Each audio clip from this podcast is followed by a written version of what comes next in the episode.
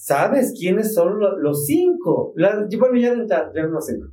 Los tres amigos más cercanos o amigas, sí, más cercanas de tu hijo o hija. ¿Sabes por lo menos? ¿Por qué? Porque son un pequeño termómetro. Y al final del día sí es que es echarnos este pequeño clavadito al yo, ¿cómo estoy con este sistema que he creado? Bienvenidos al podcast Elevando la Conciencia entre Padres. Yo soy Edson Prudón y en este espacio platicaremos de temas que nos atañen a todos los que somos padres. Todo con el fin de ser más conscientes al momento de educar a nuestros hijos. Estoy seguro que te ayudará a ampliar tu visión y percepción como padre de familia. Platiquemos de padre a padre. Bienvenidos. Buenos días, buenas tardes, buenas noches. Bienvenidos nuevamente a este podcast. Elevemos la conciencia entre padres.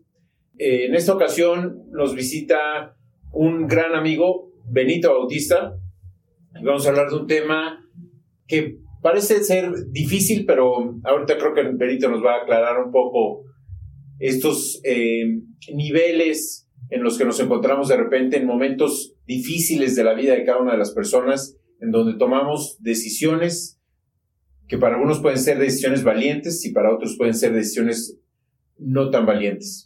Pero para eso, y como siempre lo hemos platicado, no se trata de, hablar de, desde el punto de vista técnico, sino más entre padres. ¿Cómo es que podemos tratar un tema tan complicado como es el suicidio? Así que, eh, bien, Benito, bienvenido. Este, muchas gracias por tu tiempo, por tu disponibilidad y por querer compartir estos conocimientos que tú tienes al respecto. Edson, muchísimas gracias. Como muy bien dices, buenas, buenos días, tardes, buenas noches, por supuesto. Fíjate que efectivamente es interesante cómo das esta eh, introducción, porque efectivamente para unos puede ser una decisión, porque al final del día es una decisión valiente y desde otra perspectiva, pues para otros cobardes, ¿no? Sí. La verdad es la palabra, pero sí. eh, cobra mucho sentido cuando se empieza como que a desmenuzar Sí, bueno, pues en ese sentido, eh, te puedo decir y les puedo ir adelantando que efectivamente el suicidio es multifactorial. Eh, no hay ninguna vacuna para que, que, digamos, ah, yo ya me vacuné como es del COVID, ¿no? La pandemia. Ya me vacuné, ya, ya está aquí mi pasaporte, ya. No, desafortunadamente no es así. Y permea así demasiado invariablemente la, eh, los adolescentes, y como bien señalas pero invariablemente el hecho de tener información puede ayudar a que incluso las personas que, por lo que sea, X etapa, circunstancia o situación de su vida, se encuentren en ese, en ese decidir, ¿lo hago o no lo hago? Eh, se encuentra la pequeña gran diferencia. En ese sentido. Entonces, pues gracias y pues abordemos el tema. Porque... Sí, eh, ¿cómo, empieza este tema? ¿Qué, ¿Qué síntomas uno nace con este pensamiento. ¿Cómo es nuestra cabeza en ese momento cuando se empieza a distorsionar nuestro cerebro y nos empieza un poco a engañar de la realidad que vivimos?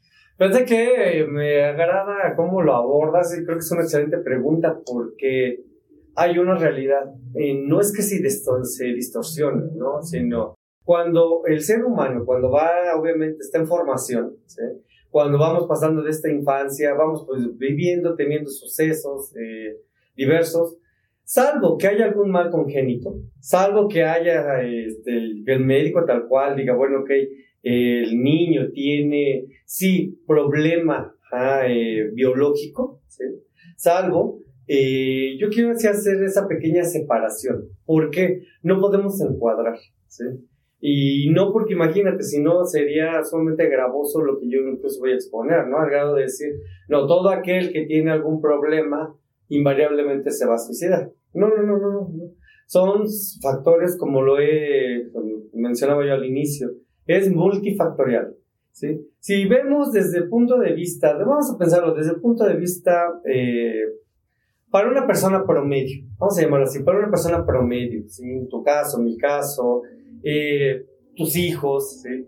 Y nos vamos a focalizar ahorita en los hijos específicamente. Sí. Dentro de esta etapa del ser adolescente, se empiezan a vivenciar diversos cambios biológicos. ¿sí? Precisamente el adolescente, ¿no? el encontrar un lugar en sí mismo, en la sociedad, el identificarse, reconocerse, quién soy, qué hago aquí. Eh, si a esto le sumamos el tema también eh, psicológico, emocional también que alrededor del adolescente permea, ¿sí? Eh, lo abordamos en una charla anterior, ¿no? ¿Qué pasa cuando por lo que sea los padres deciden que es mejor que al adolescente darle todo, todas las herramientas, todo lo, los insumos, toda la parte, digamos, del recurso material, pero no afectivo.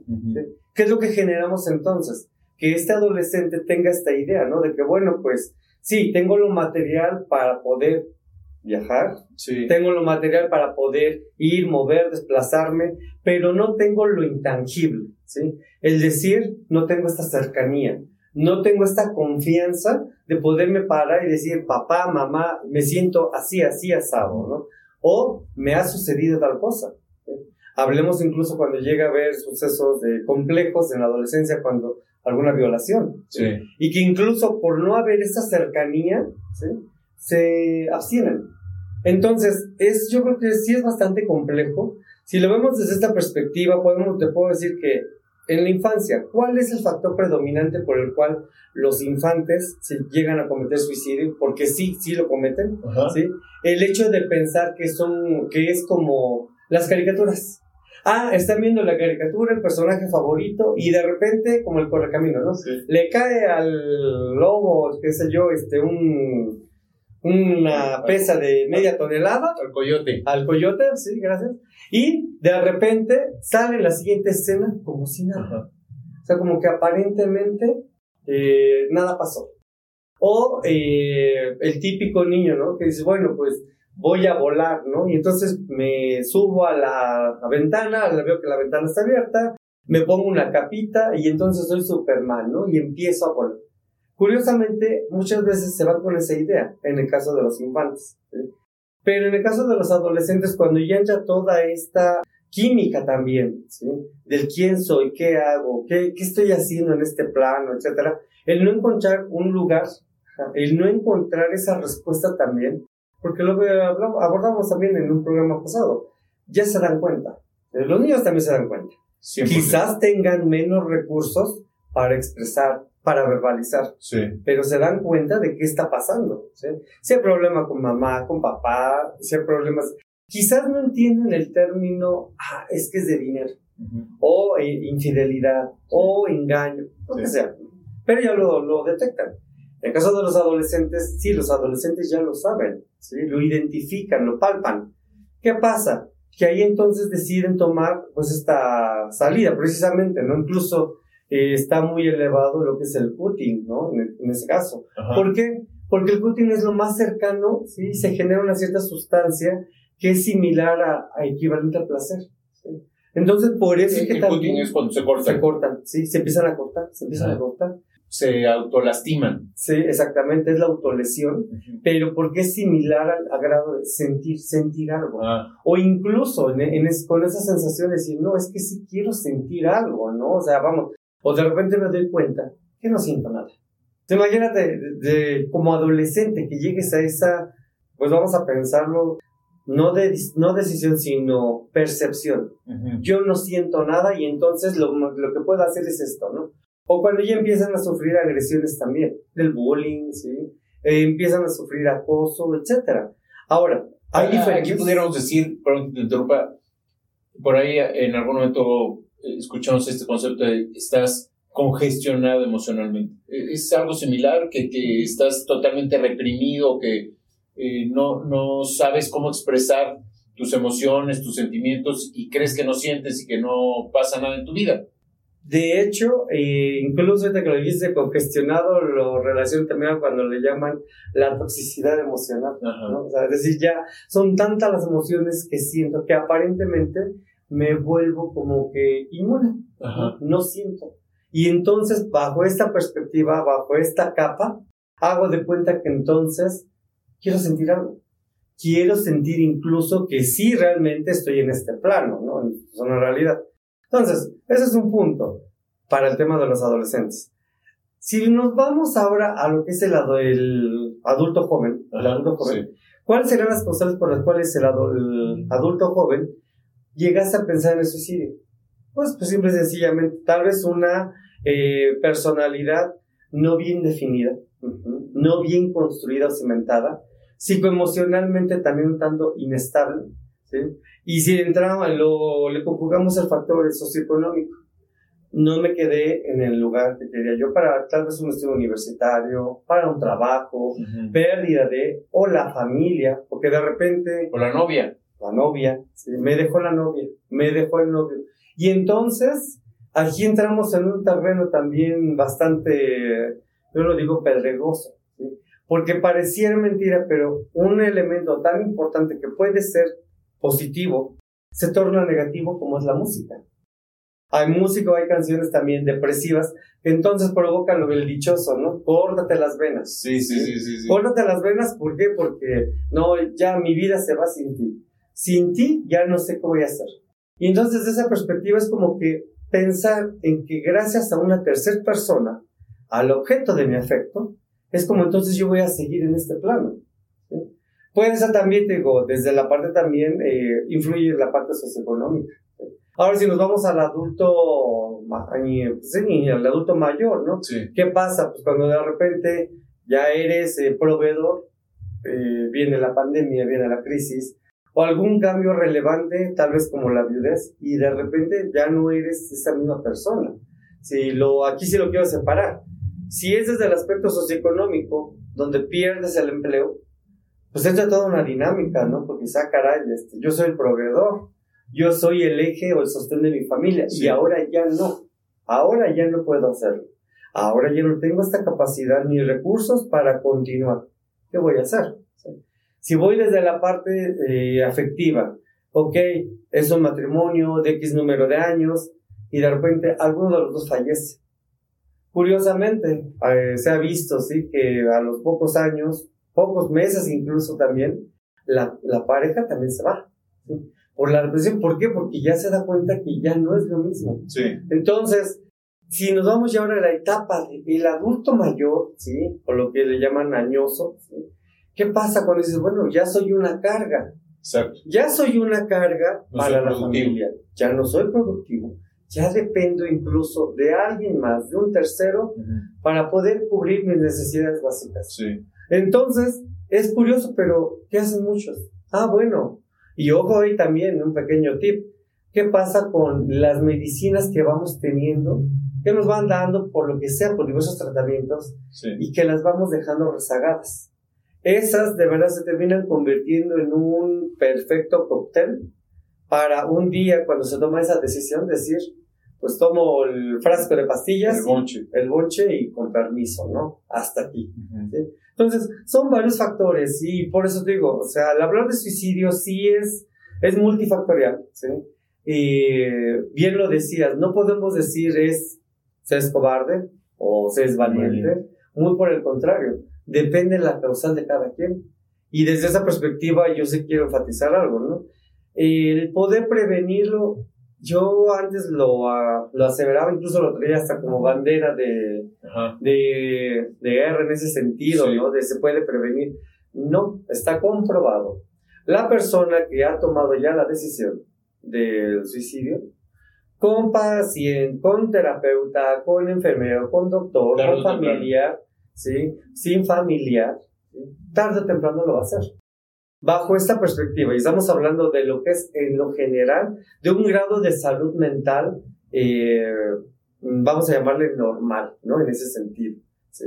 Claro, cuando ya hay un problema, cuando ya hay situaciones ya biomédicas, que sí de plano dices, bueno, es que ya eh, tiene ataques, ya tiene, está bajo los efectos de bajo los efectos de alcohol, drogas, etcétera, etcétera, etcétera, ya toda la mezcla, ahí ya cambia. ¿sí? Pero hay una realidad. Porque él ya no toma una decisión consciente. No, no, no, no. Sí, o sea, imagínate, hay personas que dicen, bueno, ok, eh, yo no me suicido, ¿no? Es más, yo te preguntaré, tú, Edson, ¿has pensado en suicidarte? No. No. Ok, bueno. En alguna ocasión con mi equipo de trabajo preguntaba yo esa misma, esa mismo, ¿no? ¿Has pensado en suicidarte? O sea, no, no, no. Ok, ¿cómo nos va con el alcohol? ¿Cómo nos va con la ingesta de la comida? ¿Cómo nos va con la ingesta del azúcar? o sea, son situaciones que nos llevan a algo que le llamamos conductas autodestructivas. Sí. ¿sí? Y entonces en esa parte, ¿sí? dice, ah, bueno, yo estoy ansioso, sí. Y entonces, ¿cómo, me, ¿cómo bajo la ansiedad? Ay, no, pues venga por comer. Ok, ok. ¿Y qué comes? No, pues, este, papitas, harinas, ¿no? Ok. Azúcares. O azúcares, ¿sí? ¿Por qué? Porque entonces como que el azúcar me regresa a la infancia, psicológicamente, y en la infancia entonces me siento como complacido, ¿sí? Pero lo que estamos haciendo es generar una bomba de tiempo en nuestro organismo. Todos tenemos conductas autodestructivas. Aquí depende del grado de conciencia que tengamos al respecto. Considero que la parte de este tipo de podcast que traes, que llevas a tu audiencia, eh, es interesante porque sí sé que hablarlo. Al final del día no se puede considerar como un tema tabú. Correcto, sí, que, que me parece que lo es. Exacto. Que, estamos en el siglo XXI y que seguimos pensando que es un tema que no debemos hablar. Y lo que pretendo precisamente es ponerlo en la mesa. Es que al final del día hay que hablar, es como en el caso de la muerte, ¿no? Yo en alguna ocasión claro. compartía. Bueno, ¿qué has pensado cuando mueras? Cuando ya no estés en este plano. Invariablemente un día vas a dejar de estar. Así como yo y todos que estamos acá ahorita. ¿no? Eso es lo único seguro que nos va a pasar. Y los impuestos, por favor, no se les olvide, los impuestos, ¿no? Sí. Entonces, desde esa perspectiva es sí tomar este grado de conciencia.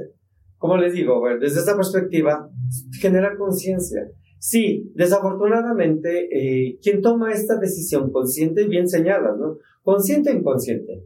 El inconsciente lo que está buscando es, y aquí hay dos grados o dos diferencias, ¿no? Cuando yo tengo un grado de violencia excesiva, excesiva, ¿sí? Y si la abierto hacia el exterior, ejemplo, ¿no? O que con mi padre tuve alguna confronta, por lo que haya sido maltrato, violación, violencia, etc. Y como es tanto el enojo, ¿sí? una de dos. O lo asesino, o yo me suicido. Así de simple. Porque es tanto, o sea, es tanto el nivel de, eh, de emoción contenida que entonces ahí caen esos dos factores. ¿sí? O es tanta la, la. Así que toda la negatividad que la persona me provoca que entonces lo que hago es eso. O por, también dice, ¿no? O es tanto el dolor, que entonces lo que hago es taparlo de esa manera. ¿sí? Lo vierto hacia afuera es un homicidio, pero si lo vierto hacia mí es un homicidio, ya es un suicidio, ¿sí? Desde esa perspectiva. Pero estamos hablando, eh, para irlo poniendo como en el contexto, o sea, lo estás hablando muy abiertamente y este tipo de violencia que existe, que también desafortunadamente existe, violencia física, verbal, este, etcétera. ¿De qué grado estamos hablando? O sea, ¿cuánto tiempo? Eh, yo como papá eh, o como mamá, o abuelito, o tío, o, hermano, eh, que estoy cerca de la persona que está siendo afectada en ese sentido, ¿de qué grado estamos hablando? ¿De, de, de cuánto tiempo en que llegue a pasar esta circunstancia de la que estás hablando? Es decir, es tal, tal ya el odio, el enojo, la agresión, que ya empiezo a pensar en que la única manera de cortar esta relación, ¿no? Y de sentir, de sentirme liberado, liberada, es o lo asesino o me suicido. Sí, de hecho, mira, estoy dando lo que es un bosquejo general sí. desde las diversas etapas del ser humano, ¿no? ¿Dónde está el tema del suicidio? ¿sí? Eh, ahora, si nos vamos a focalizar específicamente a ¿qué señales? ¿Cuáles serían esas señales? ¿no? Que como padre yo diría, pues luego vamos a tomar eh, medidas, ¿sí? O vamos a tener eh, un grado de observación. Vámonos hacia la parte del adolescente, ¿sí? Cuando hay un cambio abrupto, ¿sí? En el comportamiento. Ok, oye, tienes al hijo, la hija de determinada conducta y de repente cambia, ¿sí? Y es notorio. Tenía amigas o amigos, ya no tiene amigas, ya no tiene amigos. Eh, de repente se empieza a desprender de las cosas valiosas que son valiosas para él. Que el PlayStation, que el juguete, la, la laptop, o sea, cosas que para él son relevantes y de repente las empieza a regalar. Eh, la conducta, el estado anímico, ¿no? O sea, muy alegre y de repente empieza a estar variable, ¿no? Vamos, hay una realidad, el hecho de que se esté en atención constante, yo diría, hacia el adolescente, es, no podemos irnos por la idea de que, ay, bueno, es que son los cambios propios de la edad, ¿no? O es por, eh, ya se le va a pasar. No, no, no, no, muy por el contrario, ¿sí? Ahora, si estamos hablando de focalizarnos netamente en lo que es la parte de los adolescentes, bueno, se tiene las, eh, se tiene la autoridad ¿sí? para así revisarle lo que es el celular. ¿sí? Revisar la parte de con quién tiene contacto, con quién tiene, con quién se está eh, relacionando. El hecho de que yo diga como padre o madre, si sabes que, bueno, de tal hora a tal hora vas a poder utilizar tu Facebook, tus redes sociales y demás. Sí, Desafortunadamente también por las redes sociales es donde surgen los famosos retos, ¿no? Sí, sí, sí. Hace años estuvo muy famoso el este de la ballena azul. La ballena azul, sí. Sí, y similares, ¿no? Porque después de ahí salieron réplicas, ¿no? O eh, lo vimos, ¿no? Por ejemplo, desafortunadamente en las secundarias, ¿no? Cuando de repente te das cuenta que están emulando escenas de alguna película que vieron en donde un adolescente saca una pistola y ametralla. Y entonces después empiezan a surgir clones. Por los videojuegos, ¿no? Tan simple, tan simple como eso, ¿no? Entonces, son factores para así tomar en cuenta. Si ahora no podemos eh, irnos por la libre pensar, ah, bueno, no pasa nada, ya se le va a pasar. ejemplo, a esa edad, que es cuando empezamos también con los autodescubrimientos afectivos. Ok, eh, mi amiga me dejó, mi amigo, mi novia, mi novio, cuando caen en la excesiva depresión. Bueno, o sea, vamos, si en un momento determinado, lo mejor de todo, lo mejor de todo sí es hablarlo abiertamente, generar ese estrecho de confianza. ¿sí? Eh, en este primer repaso general de lo que era el suicidio en las diversas etapas, mencionaba yo ese tema, ¿no? Bueno, ¿qué pasa cuando, cuando ya hay un grado extremo, cuando ya se acumuló demasiado? Llega un punto en donde detonen dos, o un homicidio o un suicidio. Así es. Pero ahorita que nos estamos centralizando en esta parte nada más del adolescente, sí es bueno abordarlo, ¿sí? ¿Habrás tenido ideas suicidas? ¿Sí? El uso incluso, incluso también de sustancias. E identificar, ¿sí? Vamos, como padres tampoco podemos irnos por la libre pensando que, ah, bueno, lo voy a respetar. Y entonces no voy a revisar sus cosas. No, sí revisarlo. Sobre todo esta parte, como bien dices, ¿no? En el tema de los videojuegos, ¿qué tanto, qué calidad de información está él absorbiendo? Recordemos una cosa, todos los seres humanos en todas las etapas de nuestra vida estamos en formación, estamos adquiriendo información, en todas las etapas. Así es. ¿Qué pasa? Que llega un momento que en esa etapa de la adolescencia uno es más receptivo. Si por alguna circunstancia no me doy a la tarea, yo como tutor, padre, encargado, de estar atento a qué es lo que está ingiriendo como material. Si me doy a la tarea de que, ah, consuma eh, verduras, frutas, una dieta balanceada, también hay que ver el tipo de información y cómo es que le llega. Digo, desafortunadamente es tan amplio y se encuentra también, eh, la adolescente igual encuentra varias, eh, yo diría que alternativas para en un momento determinado, si yo te quiero ver la cara como padre, aparentemente lo voy a hacer. Sí. Aparentemente.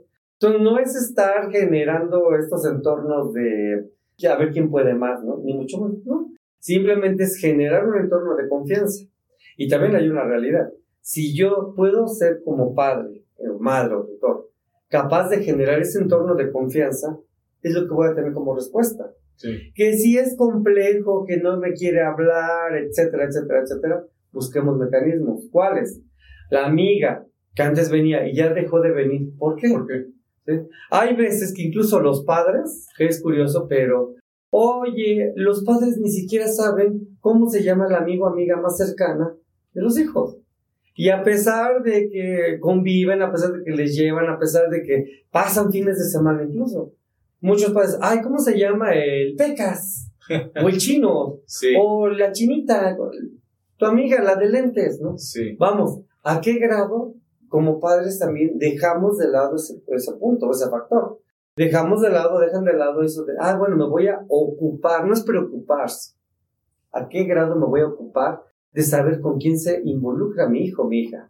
Por, ejemplo, ahorita en el tema que estamos viviendo de la pandemia, post-pandemia, este, intentando pensar un poco más de que ya está en un proceso de descenso por el tema de la vacunación, pero bueno, le pasó y le pasa a mis hijos y seguramente a muchos hijos de, amigos míos que pues nuestros hijos se las vienen en, su cuarto.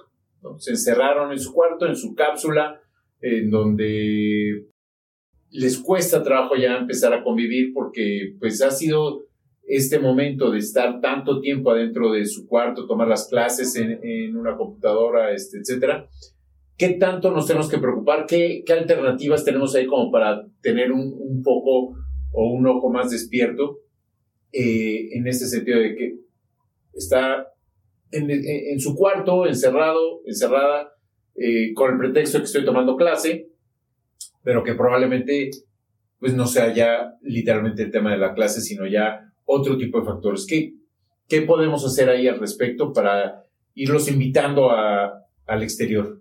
Eh, mira, una, eh, sí establecer eh, horarios, para decir, ok, de tal hora a tal hora tú tienes esta actividad académica y se respete. Eh, incluso, conversaba ya hace poco con un director de un bachillerato, ¿sí? y curiosamente, ¿no? Me decía, yo lo que hago es, cuando yo me dirijo al alumno, ya sé que está de aquel lado, hablo incluso y digo, ya sé que está por ahí tu mamá tu papá, ¿no? En, bromeando. Sí, sí, sí. Pero hay veces da resultado. Hay veces en que efectivamente está por ahí el tutor, están viendo. Ahora, ¿qué sí se puede hacer desde esa perspectiva? Sí tener la parte de los horarios y también generar actividades. Hay una realidad. Eh, vino la pandemia y con la pandemia lo que vino a detonar fue un alto índice de violencia intrafamiliar. ¿Por qué?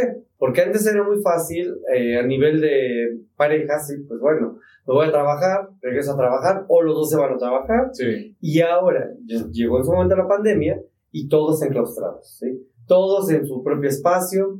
Lo que era en su momento un espacio privado se vuelve público para redes sociales. Sí. Entonces ya la oficina se vuelve también un espacio ahí de tu, de tu sala y viceversa, ¿no? Bajo esta perspectiva, ¿Qué se puede hacer? Sí tener esas actividades, sí. Yo sé que tú tienes tu horario de escuela de tal hora a tal hora. Ah, bueno, de tal hora a tal hora vamos a tener convivencias. Yo creo que esto a ti te tocó ya al igual que a muchos padres, ¿eh?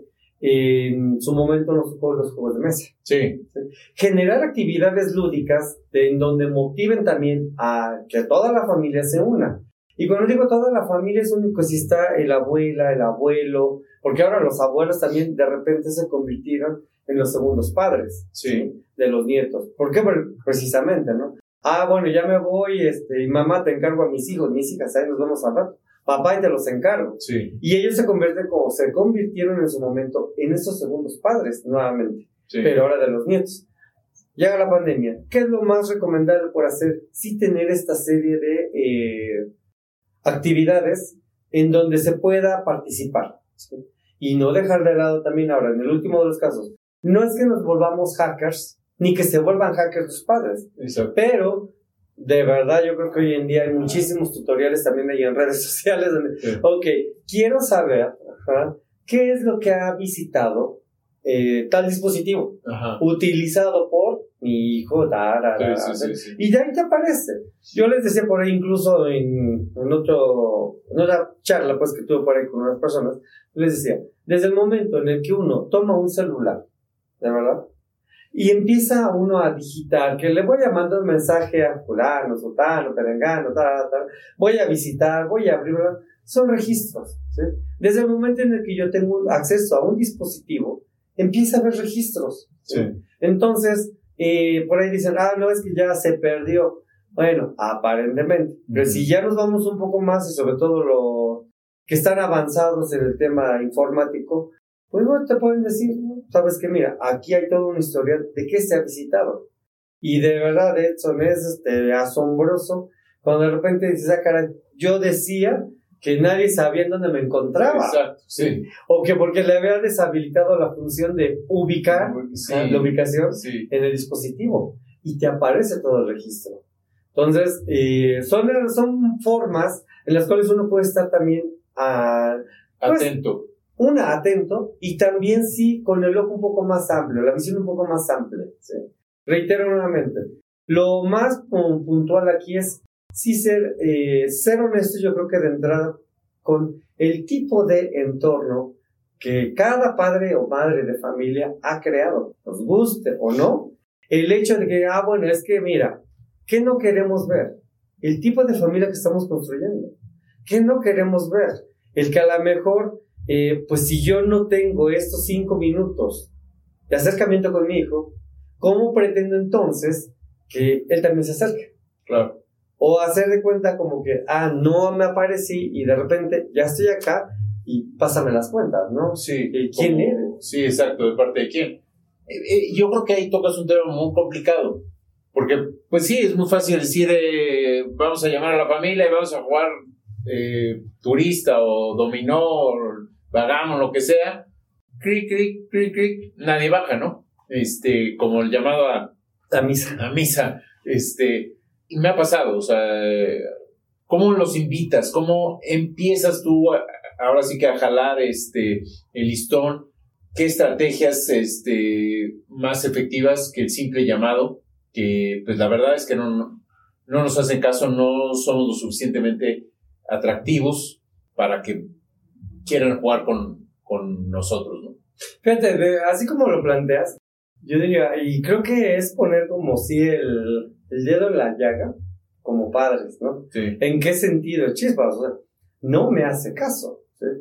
Y aquí la pregunta va al revés, ¿no? Yo la votaré, ¿por qué crees que no te hace caso? Sí. ¿Por qué como padre o madre, por qué crees que prefiere mejor estar con la amiga, prefiere estar conectado a las redes sociales y no hacerte caso?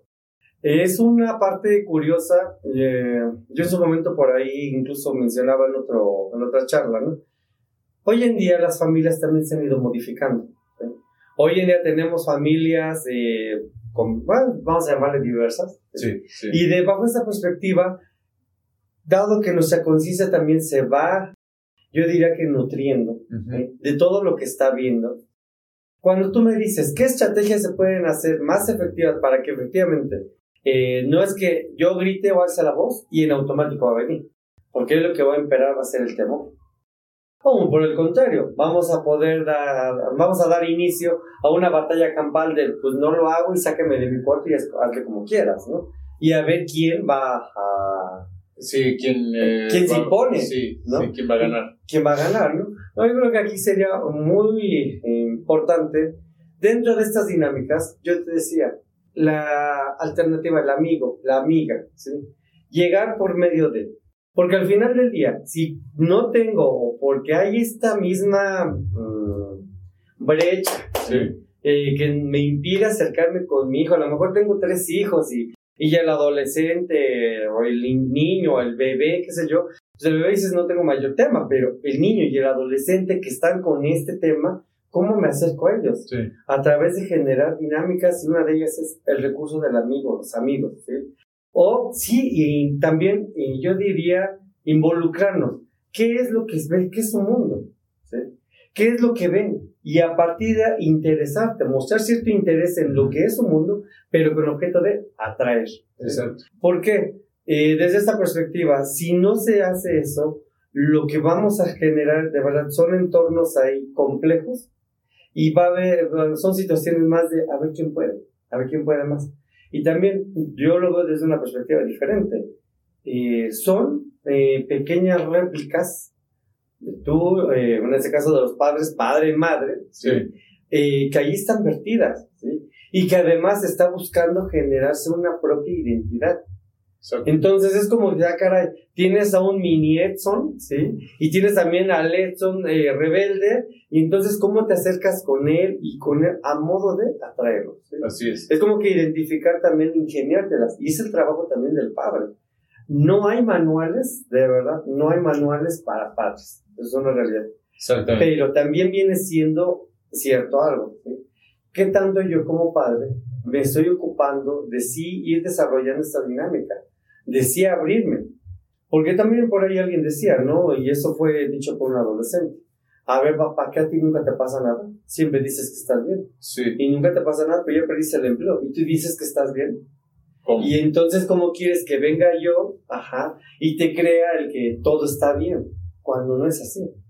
Es como que generar estos eh, momentos íntimos que al final del día van a marcar esa brecha entre sí me acerco, entre tener comunicación directa con el hijo o la hija, o los hijos, ¿eh? o menciar. Y es, no es algo muy agradable que digamos cuando uno reconoce que sea uno de tu propia sangre que venga y te diga, oye, es que como papá, pues tú estás alejado. Sí. Y yo, creo que el objetivo de este podcast, como bien lo comentaste hace rato, pero lo quiero volver a enfatizar, es precisamente generar esta conciencia, esta empatía entre padres. Lo mismo que tú acabas de comentar, nos cuesta trabajo reconocer, primero que somos seres humanos, este, que no todo es perfecto en la vida, nos hemos equivocado, que nos falta mucho por aprender y que pues no tenemos todas las respuestas para los hijos, ¿no? Y de repente mostrarnos vulnerables frente a nuestros hijos o frente a nuestra pareja, pues se requiere de gran valor, se requiere de, de gran nivel de conciencia en donde tú como papá, sobre todo si eres el proveedor, como bien lo mencionaste, dices, oye, pues sí soy el proveedor, pero ya perdí mi, mi empleo, mi, fuente de ingresos, mi estatus, ¿con qué cara ahora yo me enfrento a mi familia o con qué autoridad si no tengo yo esto? Y empieza probablemente por ahí el no saber manejar esta situación y detona violencia, ¿no? Frustración, enojo. Fíjate, detona violencia, detona frustración, detona enojo, pero me queda claro que también parte, ajá, desde este mostrarme efectivamente eh, como ser humano, ¿sí? ¿Por qué? Porque ya desde ahí yo le estoy mostrando a mi hijo, a mis hijos, a mi familia, que la vida es de problemas y que estamos en este plano para resolver problemas. Sería una verdadera mentira si yo dijera, no, mira, pues le vas a, eh, vas a seguirte manteniendo en el, en el argumento de que tú eres el proveedor, que todo está bien, que no pasa nada, cuando en realidad por dentro estás quebrado cuando en realidad por dentro es que te lleva, ajá, y que estás detonando la respuesta, sobre todo cuando, como varones, la respuesta más fácil que tenemos es la de la violencia, incluso. Sí, interna, porque ya reconocer esto, lo otro. Y entonces ahora, ¿cómo yo me levanto y digo, pues sí, no fracasé, pero simple y sencillamente ya no está este recurso, ahora entramos a una dinámica donde vamos a tener que hacer ajustes, vamos a tener que hacer recortes en la parte económica, quizás si había para contratar, no sé, voy a hablar al aire, ¿no? Para contratar Netflix todos los días, qué sé yo, ahora nos vamos a un plan más económico, qué sé yo, pero es ver alternativas, ¿sí? Y también considero yo, es no ser tan duros como padres o madres hacia uno mismo al reconocer esta vulnerabilidad. Porque al final del día, la pandemia lo que ha venido a, también a mostrarnos es eso, ¿sí? ¿Qué tan endebles somos o qué tan sólidos? Hace rato, antes de, iniciar, ¿no? Lo comentabas, ¿no? ¿Qué tan curtidos está uno? Sí. Pero señores, perdón, llega la pandemia y curtido, no curtido, pandea. claro, por supuesto. Y además aquí muy importante es señalar que no tiene que ver el estrato social. O sea, lo mismo le pasa a la reina Isabel de Inglaterra que pues al barrendero de la esquina, a Carlos Slim o a cualquier otra persona. O sea, todos somos seres humanos, no hay vida perfecta. No tiene nada que ver con tu poder económico, ni con tu situación social, ni con tu posición política. Simple y sencillamente eres un ser humano que, como bien dices, todos tenemos problemas. Y para, depende de tu percepción y de tu manera de enfrentar puede ser un problema muy grande o un problema muy pequeño. Pero el tema aquí es estas herramientas para, primero nosotros resolver y después transmitir mi experiencia en este tema, cómo lo resolví y cómo salí adelante. Sí, fíjate que lo señalas muy bien. Por ahí decíamos en un curso eh, transformacional que tuvimos hace poco y fue una frase que se me grabó demasiado y la reitero y saco a flote, ¿no? Los eventos son neutros. Así es. O sea, el evento es neutro y va a depender mucho de mi percepción. Si yo estoy depresivo, ¿sí? Porque es la realidad, o sea, vamos, puedo levantarme y decir soy Juan Camaney, ¿no? Y, creérmela, ¿no? En ese sentido. Soy Juan Camaney, perdón, no eres Juan Camaney los 365 días del año, las 24 horas, ¿sí? Porque llega un momento en donde ese Juan Camaney, ese personaje que te has creado, llega un momento donde ocurre un evento a nivel mundial que efectivamente te mueve, ¿sí? Y sea, cara, no, pues es que sí, o sea, me estoy sintiendo de esta manera. ¿Sabes qué es lo que pasa, creo yo? Que también nos da hasta cierto punto miedo vernos y reconocer Por supuesto. que efectivamente no me siento bien en Por este supuesto. momento. Sí, sí, sí. sí. El hecho de decir, y creo que es mucho más honesto y genera más ganancia, el poder decir, dame 10 minutos, dame hoy, mañana hablamos, ¿sí? porque ahorita no te puedo dar una respuesta, no puedo atenderte en ese sentido. ¿sí? Ah, pero es que nos cuesta mucho trabajo porque todo lo sabemos. ¿No? Es que, no, es que como soy Juan Camané, todo tengo que tener una respuesta para todo. Y no me puedo mostrar vulnerable y no conocemos esa famosa breve palabra que dice no sé.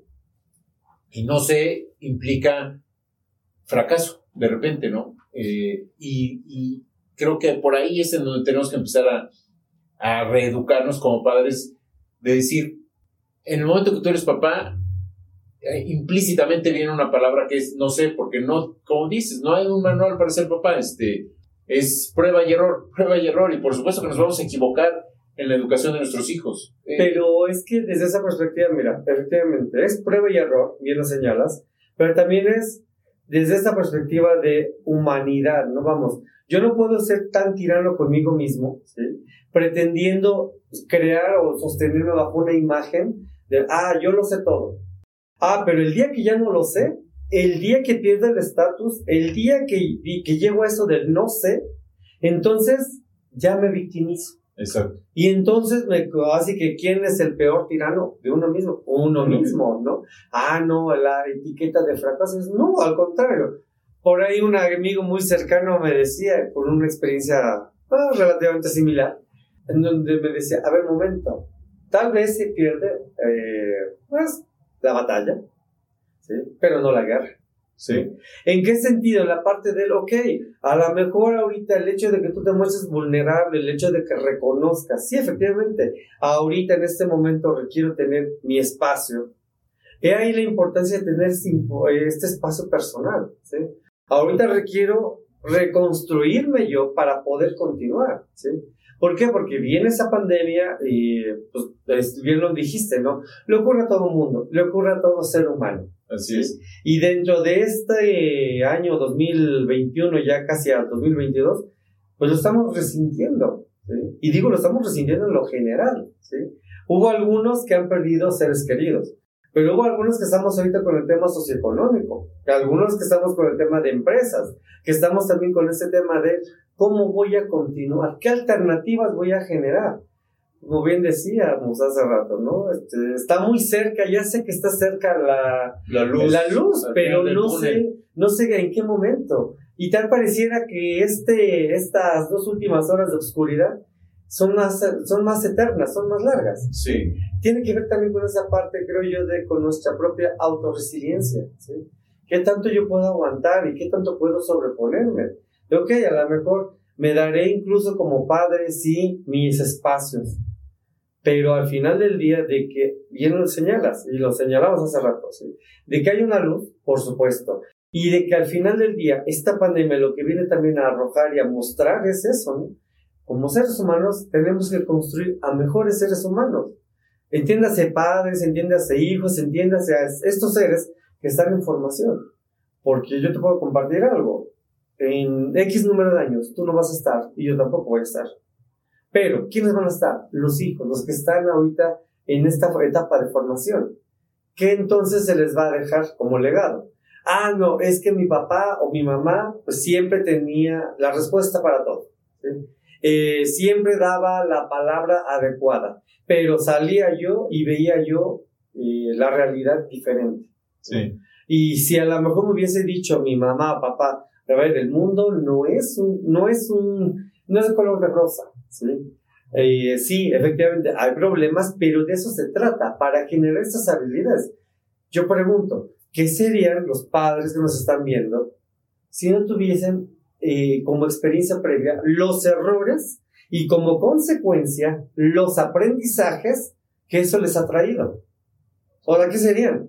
Serían igual a lo mejor los mismos jóvenes o eh, eh, adolescentes, tal vez algunos, con años encima, Exacto. pero sin experiencia. Exacto. Que es una realidad que también existen. También. Este, también hay gente que no nos cuesta aprender de unos errores más que de otros, ¿no? Este, eso también es una, una realidad. Y aquí quisiera hacer un, un cierre de paréntesis. Aparentemente, eh, empezamos a hablar del suicidio y estamos aparentemente cambiando un poco el tema, pero me parece que todo está relacionado con la comunicación, que todo está relacionado con que cuando se da un evento de suicidio, no nos debería de sorprender porque hubo muchas señales previas en donde si no las vimos, no aprendimos y por eso hubo este, esta consecuencia. Eh, eh, eh, más o menos es esto, que hay muchas señales que de repente como papá no queremos ver. Sí, de hecho hay varias señales y de hecho desde esa perspectiva de las señales, se dice que cuando una persona, un adolescente se suicida, una persona se suicida o comete suicidio, hay en promedio seis personas alrededor colaterales que sufren ese, ese evento, ¿sí?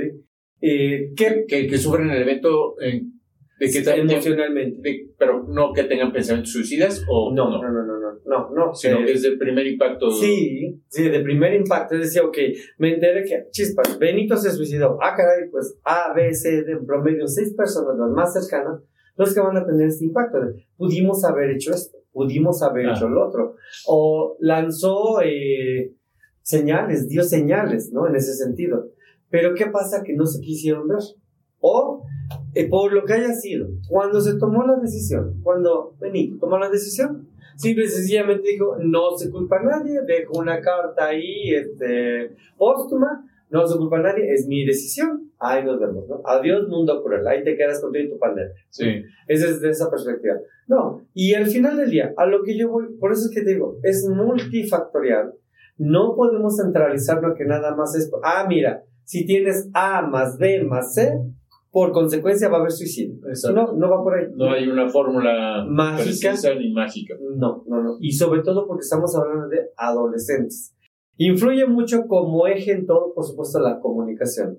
Si yo soy capaz, ¿sí? independientemente de la etapa de mi vida en la que me encuentre, de crear mecanismos de comunicación, mecanismos de comunicación con mis seres queridos, bueno, Va a ser más fácil cuando llegue un evento adverso para la familia como ente y lo pueda yo sortear, a diferencia de que me mantengo en mi postura de eh, yo soy, este, decíamos Juan Camaney, sí. no me muevo y a partir de ahí, cuando llega el evento, mm, lo más fácil es que agarre yo una arma que encontré por ahí, herencia de, un, de una familia querida y ¿no? termine yo con los esos como palomitas. Sí o como dices, eh, viste una ventana abierta, eh, literalmente, no, no porque se haya visto una oportunidad, sino porque literalmente había una ventana abierta, o porque eh, pues me encerré en mi cuarto y en el baño, o cualquier otra circunstancia en donde, como dices, una vez que se toma la decisión, encuentro el lugar y el momento para, para realizarlo. ¿Sí? Que si no hay una fórmula, si no hay una receta en donde vayas haciendo check, decir, oye, pues de cinco puntos ya lleva cuatro, estamos... Este, sí, emergencia, emergencia, código rojo. No lo hay. No. Y como dices, ¿se puede o no se puede prevenir? Este, ¿Y cuál sería como una primera señal en donde yo diría, eh, creo que es momento de que vayas al psicólogo, que empieces a tener una terapia?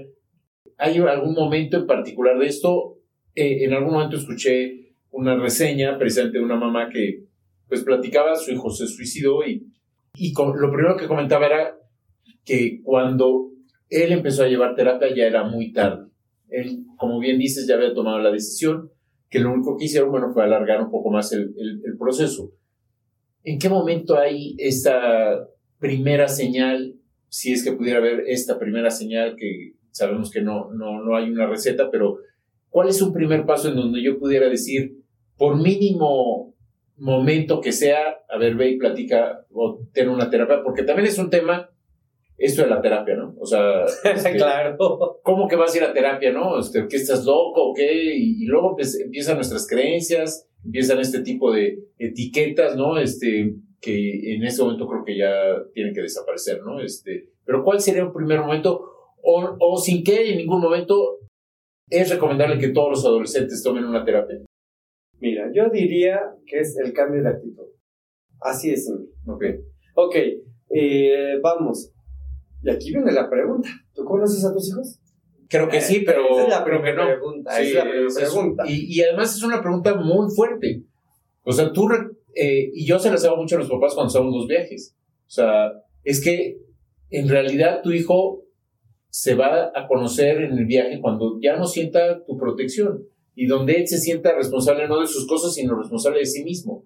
Y ahí el propio hijo se va a conocer, ¿no? Y de repente, pues hay cosas y reacciones en las que ni siquiera él sabía que iba a reaccionar de esa manera, ¿no? Este, pero yo creo que como papás es, es, es complicado que conozcas a tus hijos al 100%. Tú dices que sí, pero al es- es- 100%, ajá, pero efectivamente, eh, es aquí un pequeño, eh, y lo dejo así también para tu audiencia, ¿no?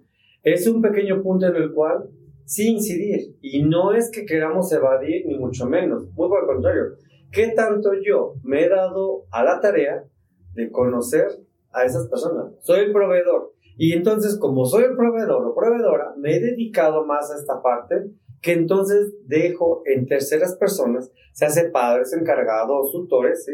que se hagan cargo de. Pero ¿qué tanto yo lo conozco? ¿Qué tanto le conozco? Porque si le conozco, voy a darme cuenta que efectivamente haga, a ver, hacía tales actividades deportivas y de repente ya no las hace. ¿Hay algún motivo de poder, vamos, eh, poderoso como para decir, o justificar, sí, ya no va a la natación, ya no va al club de lectura, eh, ok, que ahorita todo es en línea o es híbrido, porque ahorita estamos con ese sistema híbrido. Sí. Ok, si nada más va cada dos veces a la semana a tal actividad, ¿por qué la trunca?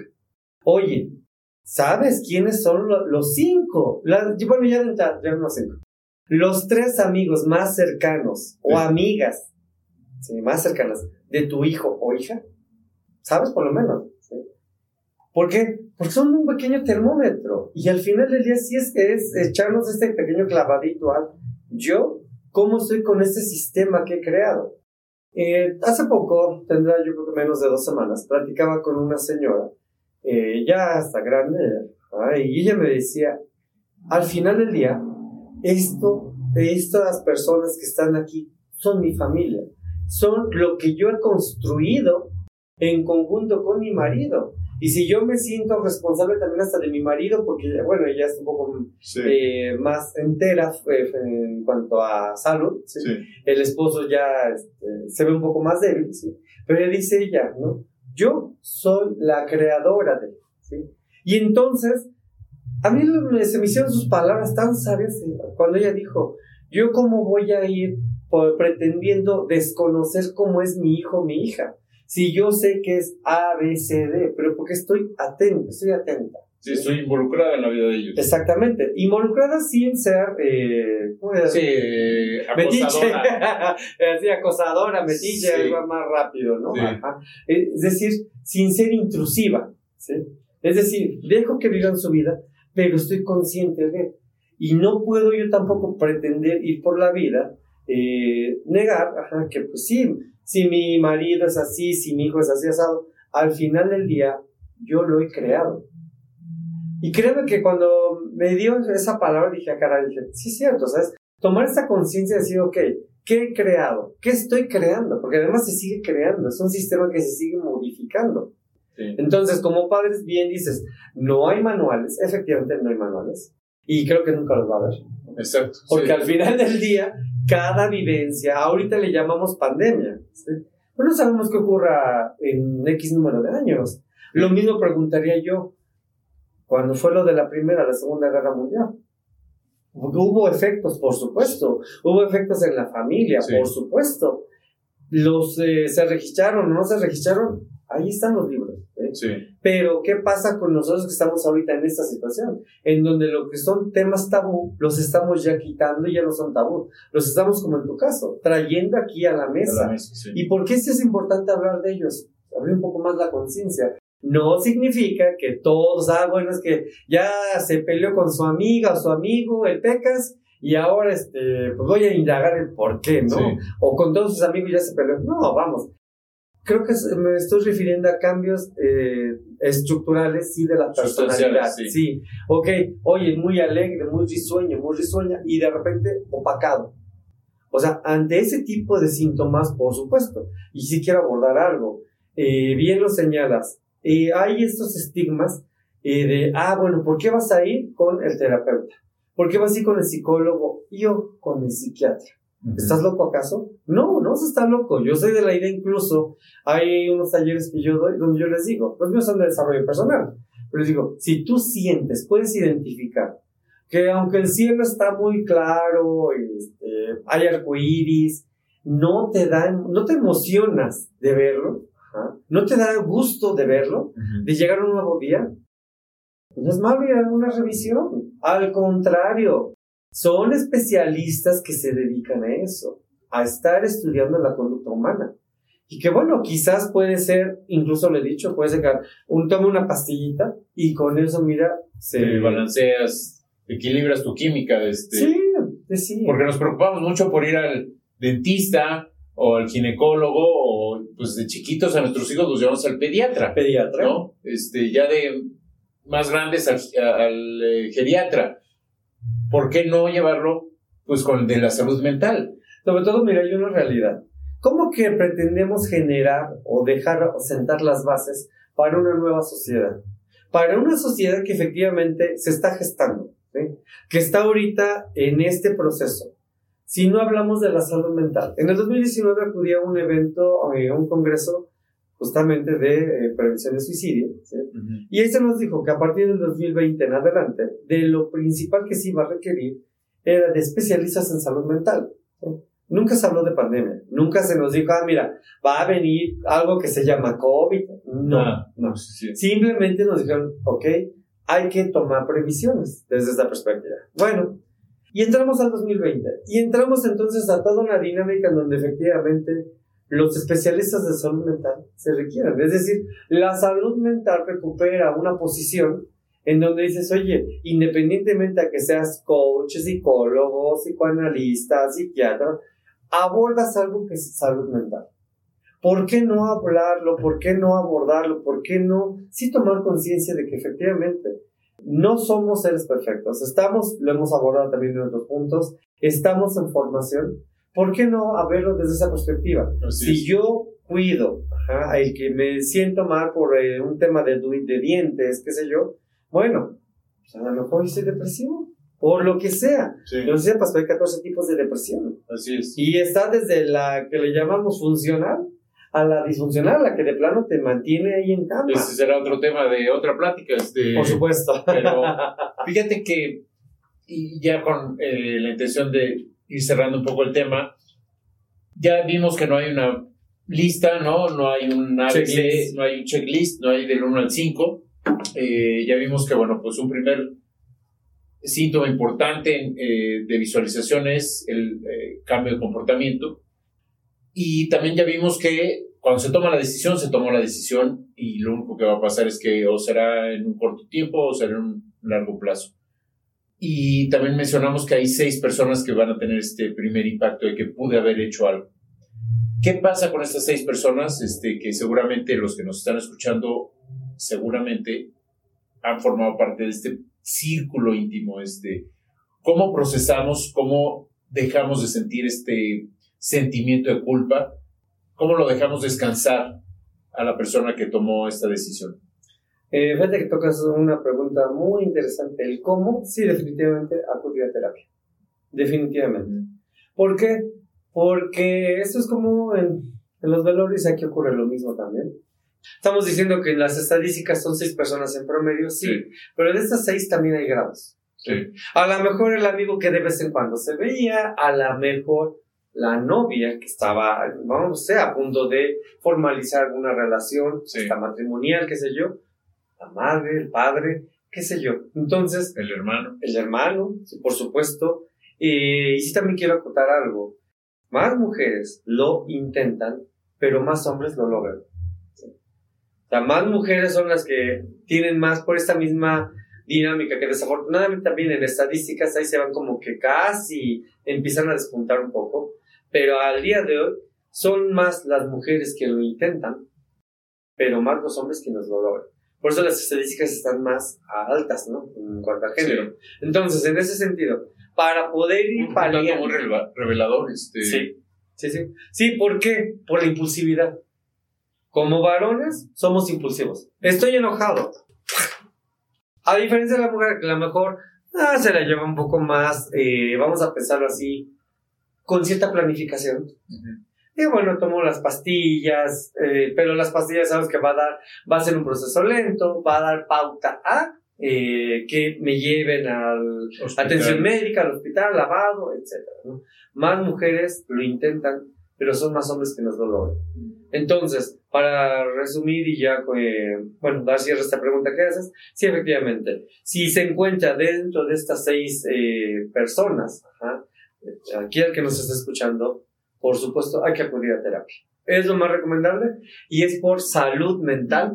nuevamente. Sí, nuevamente es salud mental. Eh, entender que no nos vamos, o sea, si vivimos y estuvimos involucrados en una decisión de esta naturaleza, no podemos dejarlo a la ligera, no podemos decir no pasa nada o me voy a curar con el tiempo o dejaré de sentirlo, como dicen, el, el tiempo lo cura todo. Desafortunadamente no. porque en ese tipo de circunstancias, cuando menos nos damos cuenta, va a aflorar. Entonces, la mente va guardando, va grabando.